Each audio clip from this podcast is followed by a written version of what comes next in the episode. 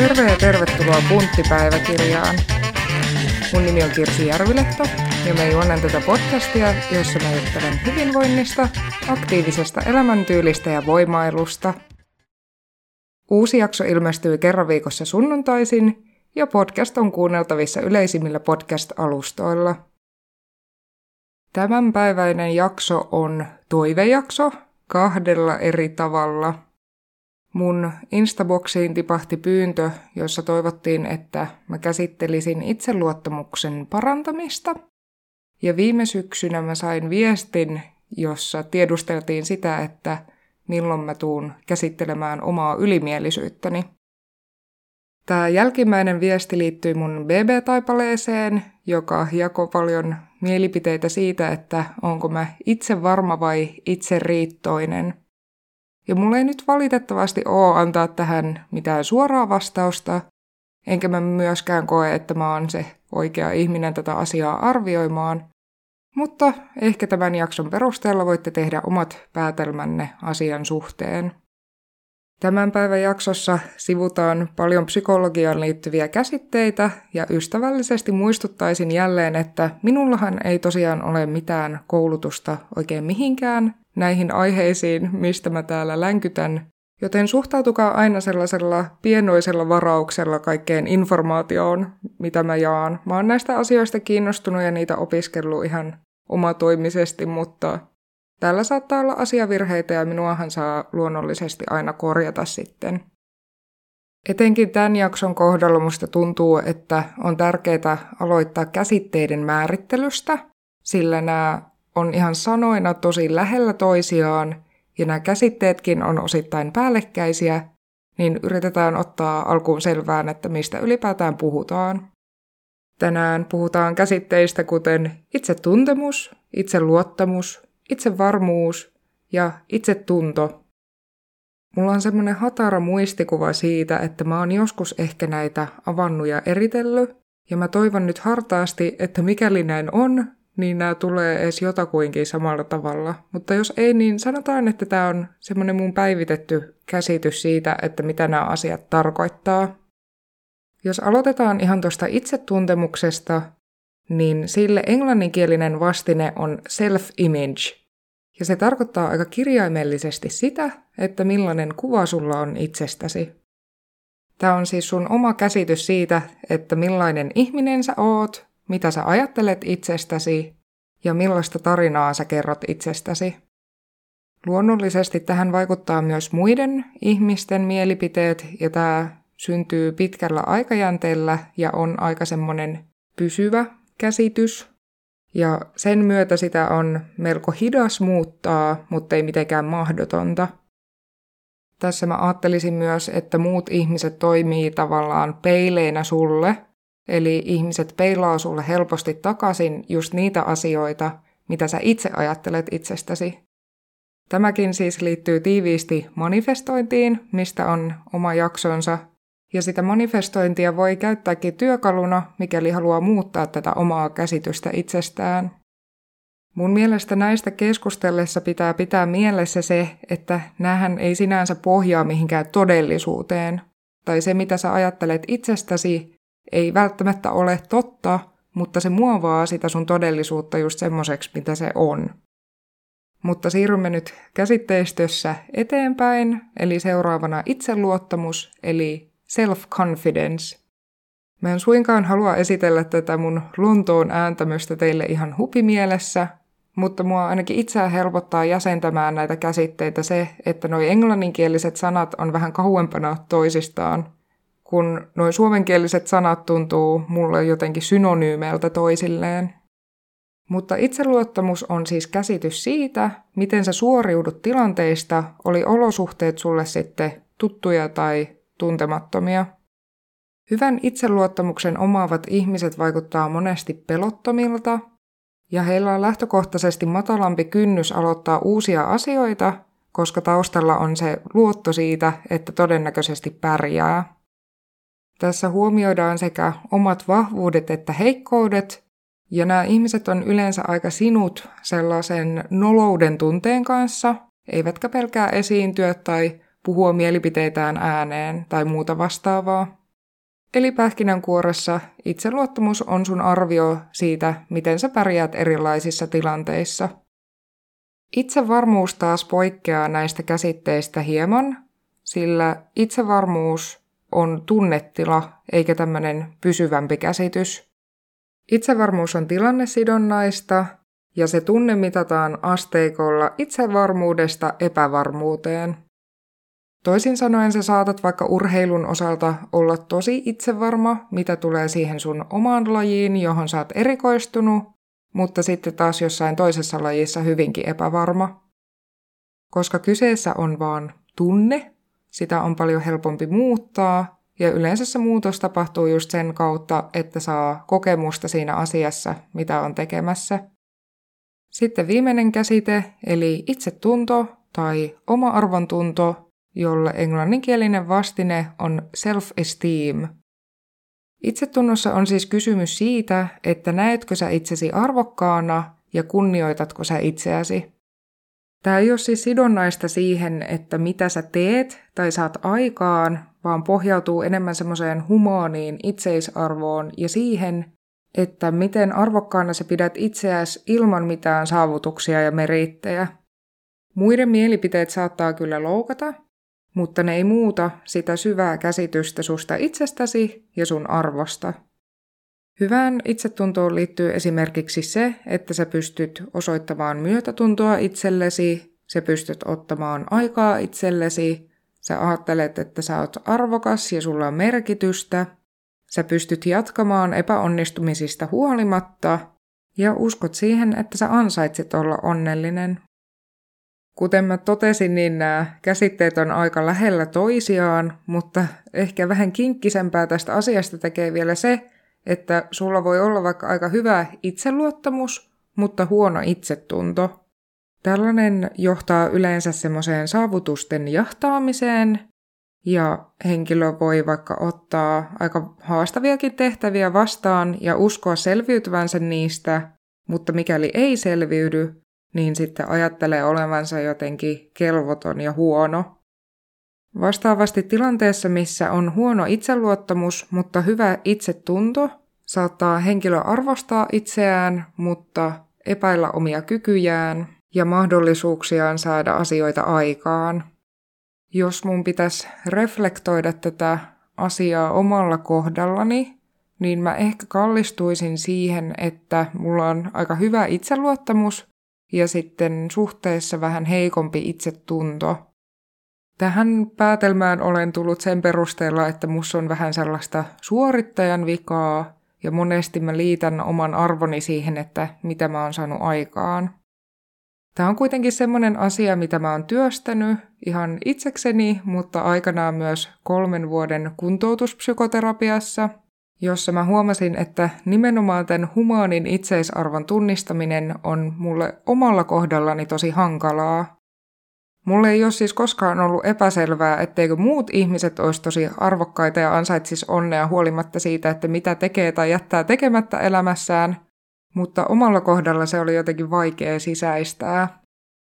Mä luulen, että hyvä itseluottamus taas mulle on tullut sitä kautta, että mä oon puuhastellut kaikenlaista elämäni aikana ja mua on kannustettu tekemään ja ryhtymään erilaisiin asioihin ihan pienestä pitäen. Mä en koe kuitenkaan itseäni mitenkään pelottomana ihmisenä, mutta ehkä sanoisin, että mä en anna pelon rajoittaa niitä asioita, mitä mä haluan tehdä.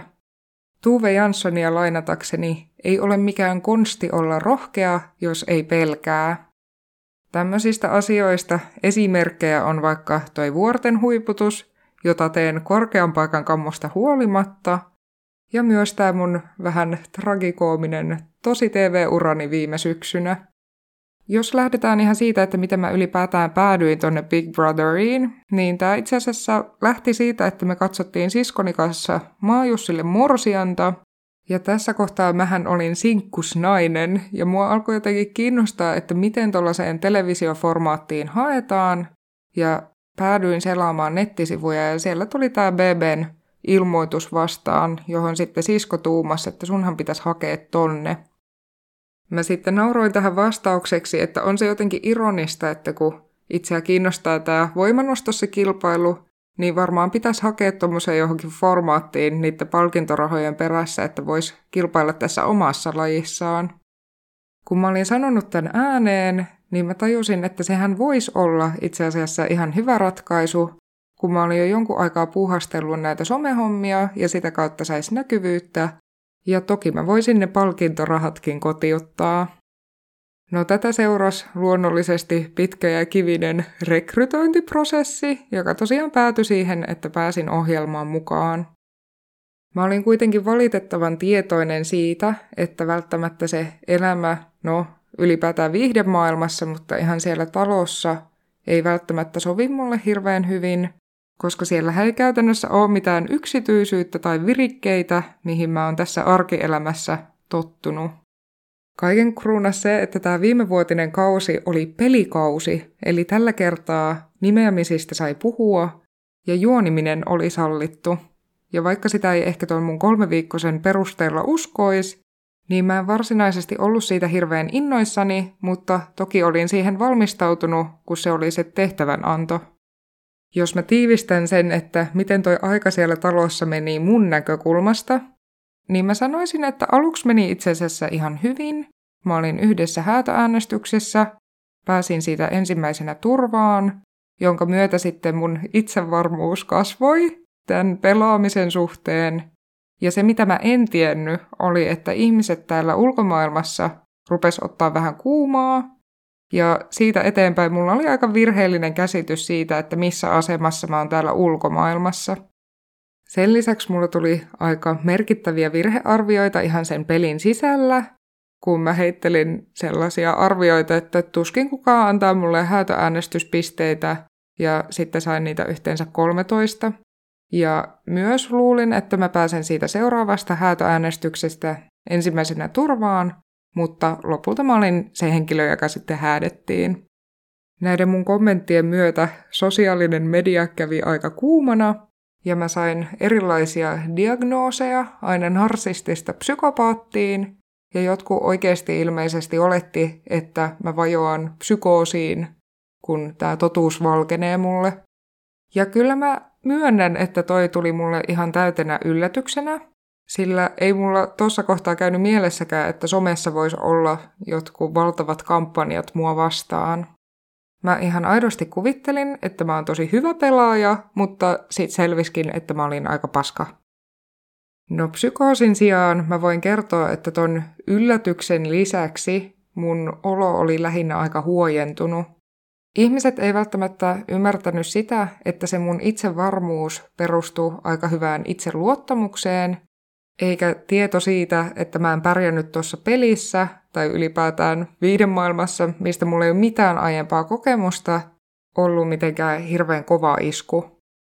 Totta kai mua nyt itseänikin vähän nauratti se mun oma hölmöys ja kaikki ne kommentit, mitä mä oon siellä heitellyt menemään, mutta itse luottamuksen lisäksi mulla on melko hyvä itsetuntemus, joten mä tiesin, että tämmöinen on mulle mahdollista koska ei ole ensimmäinen kerta, kun mä jotain hölmöilen tuolla menemään. Mä oon tässä vuosien myötä ymmärtänyt, että on ihan äärimmäisen tärkeä taito oppia nauramaan itselleen ja omille puutteilleen, koska niitä nyt on meillä kaikilla. Lisäksi mä koen, että siellä talossa ollessa oli jotenkin luontevaa olla korostetun itsevarma, sillä kaikki siellä olemisessa tuntui niin epävarmalta. Niin kuin mä osasin odottaa, niin siellä asuminen oli aika epämukavaa. Mulla ei ollut niitä mun omia rutiineja.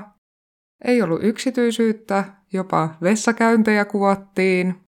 Ja sitten luonnollisesti jatkuva kuumotus siitä itse pelistä. Musta tuntui, että mä olin sen pelaamisen suhteen aktiivinen ja ehkä jopa aggressiivinen sen takia, että kun siellä ei ollut mitään muita virikkeitä, niin ei myöskään ollut paljon muutakaan tekemistä.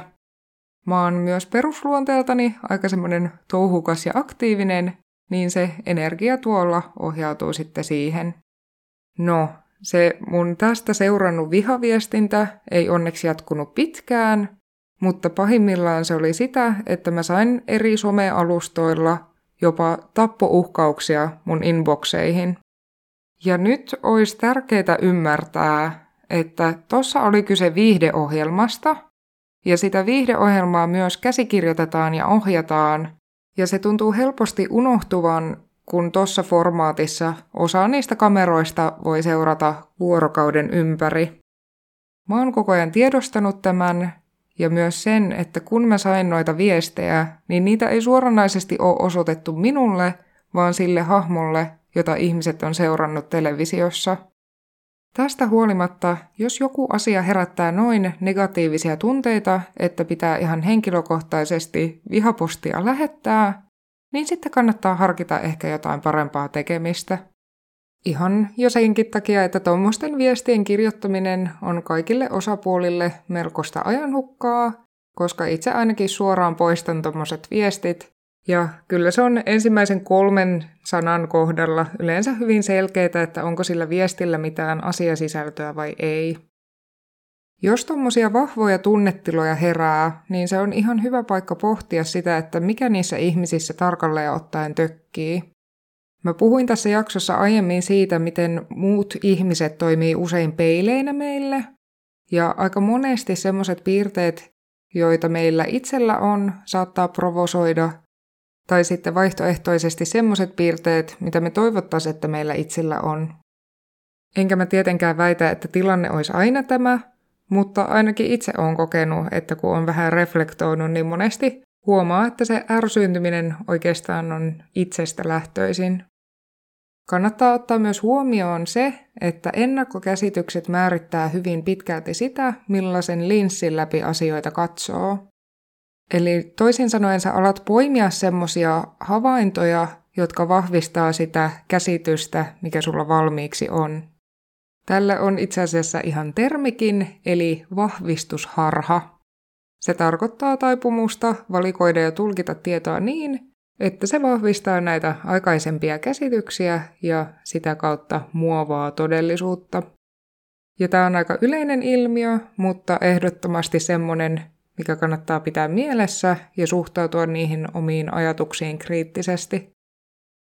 Mä ihan tietoisesti olen jättänyt osallistumatta pääasiassa tähän mun ympärillä pyörineeseen keskusteluun, mutta nyt haluan tarttua ihan muutamiin asioihin, Nimittäin yksi semmoinen kommentti, mitä mä oon pyöritellyt tässä, mikä on mun mielestä lähtökohtaisesti ihan kiinnostava, on se, että musta on sanottu, että mulla ei ole häpyä, enkä mä osaa edes hävetä. Nyt kun mä tässä jaksossa pääsin vauhtiin tämän termistön määrittelyn kanssa, niin puhutaanpa sanasta häpeä. Häpeä pohjaa sanaan häpy, millä viitataan naistyypillisiin sukupuolielimiin. Mä en nyt aloita tästä sen kummempaa feminististä ränttiä tänään, mutta mä oon huomannut, että nimenomaan naisilta edellytetään tällaista määrätynlaista häveliäisyyttä. Ja voi kuulkaa, minä olen elämäni aikana hävennyt itseäni niin monella eri tavalla ja sitten todennut, että siitä ei ole kenellekään mitään hyötyä. Monesti myös sellaiset asiat, mitä mä itse häpeän kaikista eniten, on muille ihan täysin triviaaleja. Mutta kyllä mä voin paljastaa, että edelleen jossain määrin koen häpeää, mutta en anna sen sillä tavalla itseäni rajoittaa. Lisäksi semmoinen asia, mikä mua on loukannut ja ihmetyttänyt aika paljon, on se, että jotkut kuvittelee, että minä ajattelen olevani jollain tavalla parempi kuin muut. Se ei todellakaan pidä paikkaansa, ja mä tiedostan vallan hyvin, että toisinaan oon sanonut ja tehnyt asioita aivan päin helvettiä, mutta voin vakuuttaa, etten lähtökohtaisesti halua kenellekään mitään pahaa, ja sitten jos tulee mukailtua, niin pidän tärkeänä sitä, että pääsen pyytämään omia virheitä anteeksi. Mä haluan esittää ne mun anteeksi pyynnöt aina henkilökohtaisesti, enkä sen takia käytä tähän tarkoitukseen julkisia kanavia. No niin, se siitä. Mutta nyt ihan tähän loppuun ajattelin listata näitä lupaamiani vinkkejä siitä, että miten itse luottamusta, itse tuntoa, itse tuntemusta ja itse varmuutta voi parantaa. Siis ihan yleinen vinkki kaikkeen ja kaikkeen näiden parantamiseen on se, että menkää terapiaan. Terapiamuotoja on pilvin pimein, mutta kuten olen maininnut, niin itse olen käynyt psykoterapiassa ja sitä voin ihan suositella. Se ei välttämättä sovi hoitomuotona ihan kaikille, mutta ehkä mä teen tästäkin jonkun mielenterveysspesiaalin jossain kohtaa. Ja tosiaan kun hakeutuu terapiaan, niin ei tarvi olla sairas, vaan mä suosittelen sitä ihan kaikille ja ihan ennen kaikkea niille, jotka kuvittelee, ettei hyödy siitä millään tavalla. Sitten seuraa vinkki, jonka mä oon antanut tässä podcastissa useammankin kerran, mutta kiinnitä huomiota siihen, että miten sä puhut itsellesi.